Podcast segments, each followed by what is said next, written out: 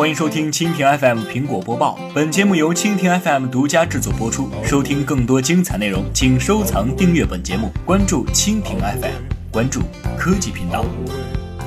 三月十四号消息，据科技网站报道，简约一词一直是苹果最引以为豪的核心竞争力。它是苹果产品客户体验的最佳代名词。从苹果的产品设计到软件体验，甚至到旗舰店的装潢风格，一直都贯彻着这一形容词。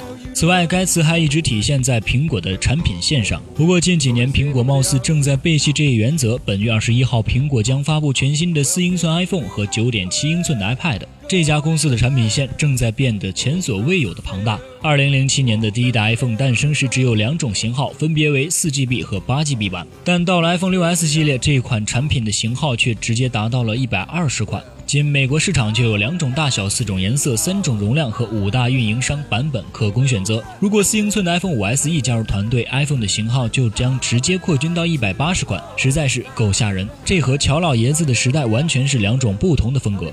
如果你觉得乔布斯会非常痛恨现有的苹果战略，那你就错了。要知道，现在的苹果已经不是1997年那家深陷泥潭的迷途羔羊，它无需壮士断腕去坚持所谓的简约情怀。今天的苹果是一家现金流充裕的土豪公司，同时它面对着无数的机遇和挑战。苹果不断的扩展产品线，是其不断开发新市场的推动力。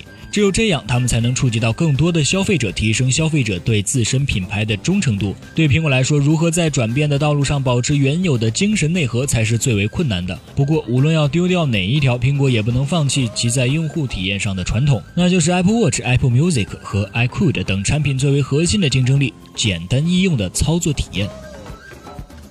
好的，以上就是今天的苹果播报，更多精彩内容尽在蜻蜓 FM。